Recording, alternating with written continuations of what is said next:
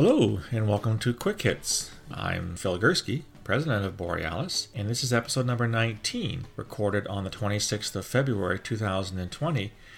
And the genesis of this particular podcast was a curious case in Toronto that developed last Friday evening. A man, a 30 year old man, approached a woman, a 64 year old woman in the eastern part of Toronto, Sheppard Avenue East near Markham Road, and he proceeded to embed a hammer in her head. She was taken to hospital and, and eventually died. And the man eventually turned himself into police and admitted to having done the act, and as a consequence, he was charged with first degree murder. It's something that happens, unfortunately, all too frequently in a large city like Toronto. It is the city where the most murders take place in Canada, albeit Canada as a whole doesn't have a lot of murders per year. Several hundred is the best estimate that I've seen.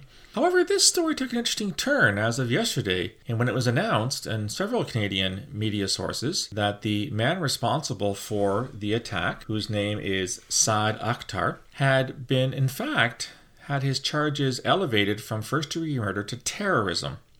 This, of course, caused quite a stir on a number of networks. I've already done a few interviews uh, in regards to this story. I want to look at a couple of aspects of this because, of course, this is a podcast on terrorism as to what this really means. So, why would the police change its mind and move from murder charges to terrorism charges? Well, that's not actually all that complicated. So, under Canadian law, and I've talked about this a lot in previous podcasts, for terrorism to occur, there has to be a serious act of violence, either planned or perpetrated, for reasons that are defined as political, ideological, or religious in nature. That's what the criminal code says. I've heard rumors that some kind of evidence was collected in the course of this investigation one person told me it was a letter, I'm not sure what that means, or some kind of written material that points to a motive, motive being one of the three aforementioned causes political, religious, or ideological. So, in this case, what happened is that Toronto police, which would have been the police of jurisdiction, when they came across this piece of evidence, they would have called in what is known as the INSET, the Integrated National Security Enforcement Team, which is a part of the RCMP which looks at national security crimes, of which terrorism, of course, is one. And in conjunction with talking to the RCMP, it would have been decided that yes, in fact, there was enough evidence to lay charges under Section 83.01 of the Canadian Criminal Code, which are the sections that deal with terrorism.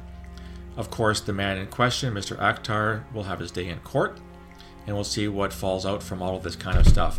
But, you know, this if this is terrorism, this is the first act of terrorism in, in a few years in Canada. Again, it remains to be seen if in fact is one. But I now want to turn to some reporting that was done by a number of outlets in the Greater Toronto Area in which a reporter approached the mother of the suspect, Mr. Akhtar, and she said uh, her English wasn't that great, but uh, I've seen interviews in which she talks about her son being a good boy. He was a computer scientist studying at Ryerson University. He apparently attended mosque every day near the house. He walked to and from it. And the mother, of course, is completely incredulous as to how her son could have done this, and she alluded to things like he had been previously diagnosed with ADHD and obsessive compulsive disorder Mother said he seemed depressed and, and pressured, and she really doesn't understand how her son could have done this. Of course, like any other parent, you prefer to believe that your child is not capable of such an offense and such a crime, and you want to wish you know the best, and you want to dismiss any possibility that something that you partly created could be in fact behind an act of this very despicable and heinous nature.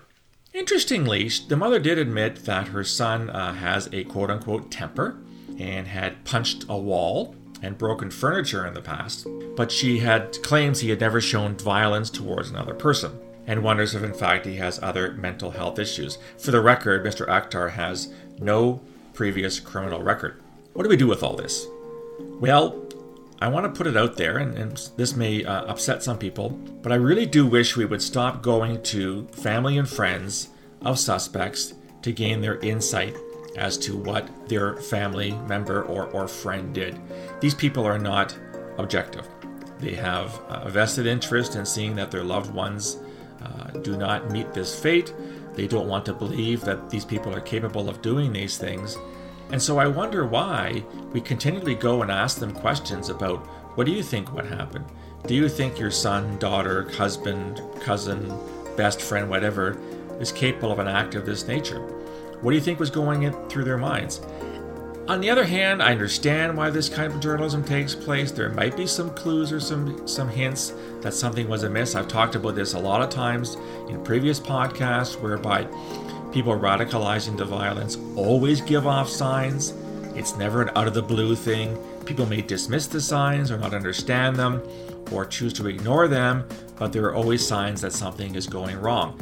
I don't know what's happening in this case with Mr. Akhtar. It could very well be a mental health issue. We've seen that in other cases here in Canada. There was a case a couple years ago in 2017 where a man went into a Canadian Forces recruiting center with a knife and tried to stab people. He was charged with terrorism, yet the judge dismissed his case on two grounds. First of all, he said that the man in question was mentally incompetent, and secondly, which is fine, and secondly, and this is what I had a real problem with, the judge said that because the Crown couldn't prove that he belonged to a terrorist group, ergo he could not be a terrorist, which was a terrible miscarriage of justice from my perspective. Terrorism is not all about groups, terrorism is all about ideology. Anyhow, we'll have to see what happens in the case of Mr. Akhtar, whether or not, in fact, mental issues were behind the attack, whether he was at all radicalized.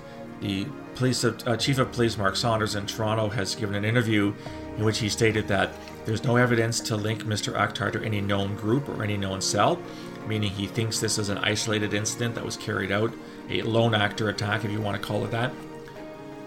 I guess we'll find out in the days and weeks to come whether or not this is in fact is an act of terrorism. But, and I'll quote one of the uh, global TV reporters on this, if it is an act of terrorism, and again that's a big if, it shouldn't be all that surprising. We have seen lone actor attacks across the world over the past three to four years. We know that Islamic State, that heinous group of wankers out in Iraq and Syria, in their propaganda online, on social media, have encouraged people to carry out what I call Nike attacks. Just do it. Pick up a knife, pick up a gun, in this case, pick up a hammer, and, and kill, kill the infidel, kill the enemy, kill the person who is against Islam, kill the person who is behind airstrikes and drone strikes and military invasions. We don't know that just yet.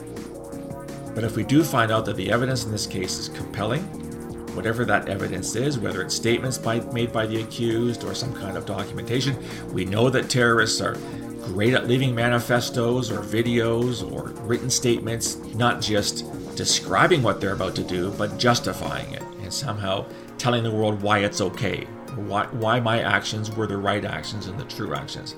All that's going to come out, I think, in the weeks to come. Mr. Saad, uh, Mr. Akhtar, of course, is innocent until until proven guilty. He has uh, the law behind him in that sense, and that's that is the way it should be. But as someone who's been looking at terrorism for better part of 20 years, I love to get my hands on what that evidence is. What exactly was said? How was it said? What justifications were used? Was there any link to anybody else? Uh, was there anybody else in his community that was aware of his radicalization path, if in fact this was a radicalization to violence path? Was anybody else involved? Was anybody else instigating it, urging it, etc., etc.? These are all great questions, uh, none of which I have the answer to any of them. I guess we'll have to wait and see. But nevertheless, it is an interesting case, and I, I would like to state that the decision to go from murder to terrorism has to be based on something fairly concrete.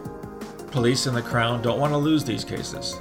So if they've gone to that length and changed the charge sheet from first degree murder to terrorism, there's something there. This is not made up, folks. This is not some kind of vendetta by the police or some kind of campaign against Muslims, as I'm sure it's going to be painted in certain media. But again, you know, as of early morning on the 26th of February, there's a lot we don't know, so watch this space. There'll be more to come in this story. That's it for this episode of Quick Hits. I hope you enjoyed it. Love to hear from you on what you think of this podcast as well as the other offerings from Borealis. You can reach me on Gmail borealisrisk at gmail.com. You can reach me on Twitter at borealisaves, on LinkedIn, or on Twitter. You also can subscribe to all the content that I put out on Borealis. Just go to www.borealisthreatandrisk.com, click on the subscribe button, fill in your information, and you'll receive all the content from Borealis free of charge to your email inbox on a daily basis. I look forward to talking to you again soon. Until then, stay safe.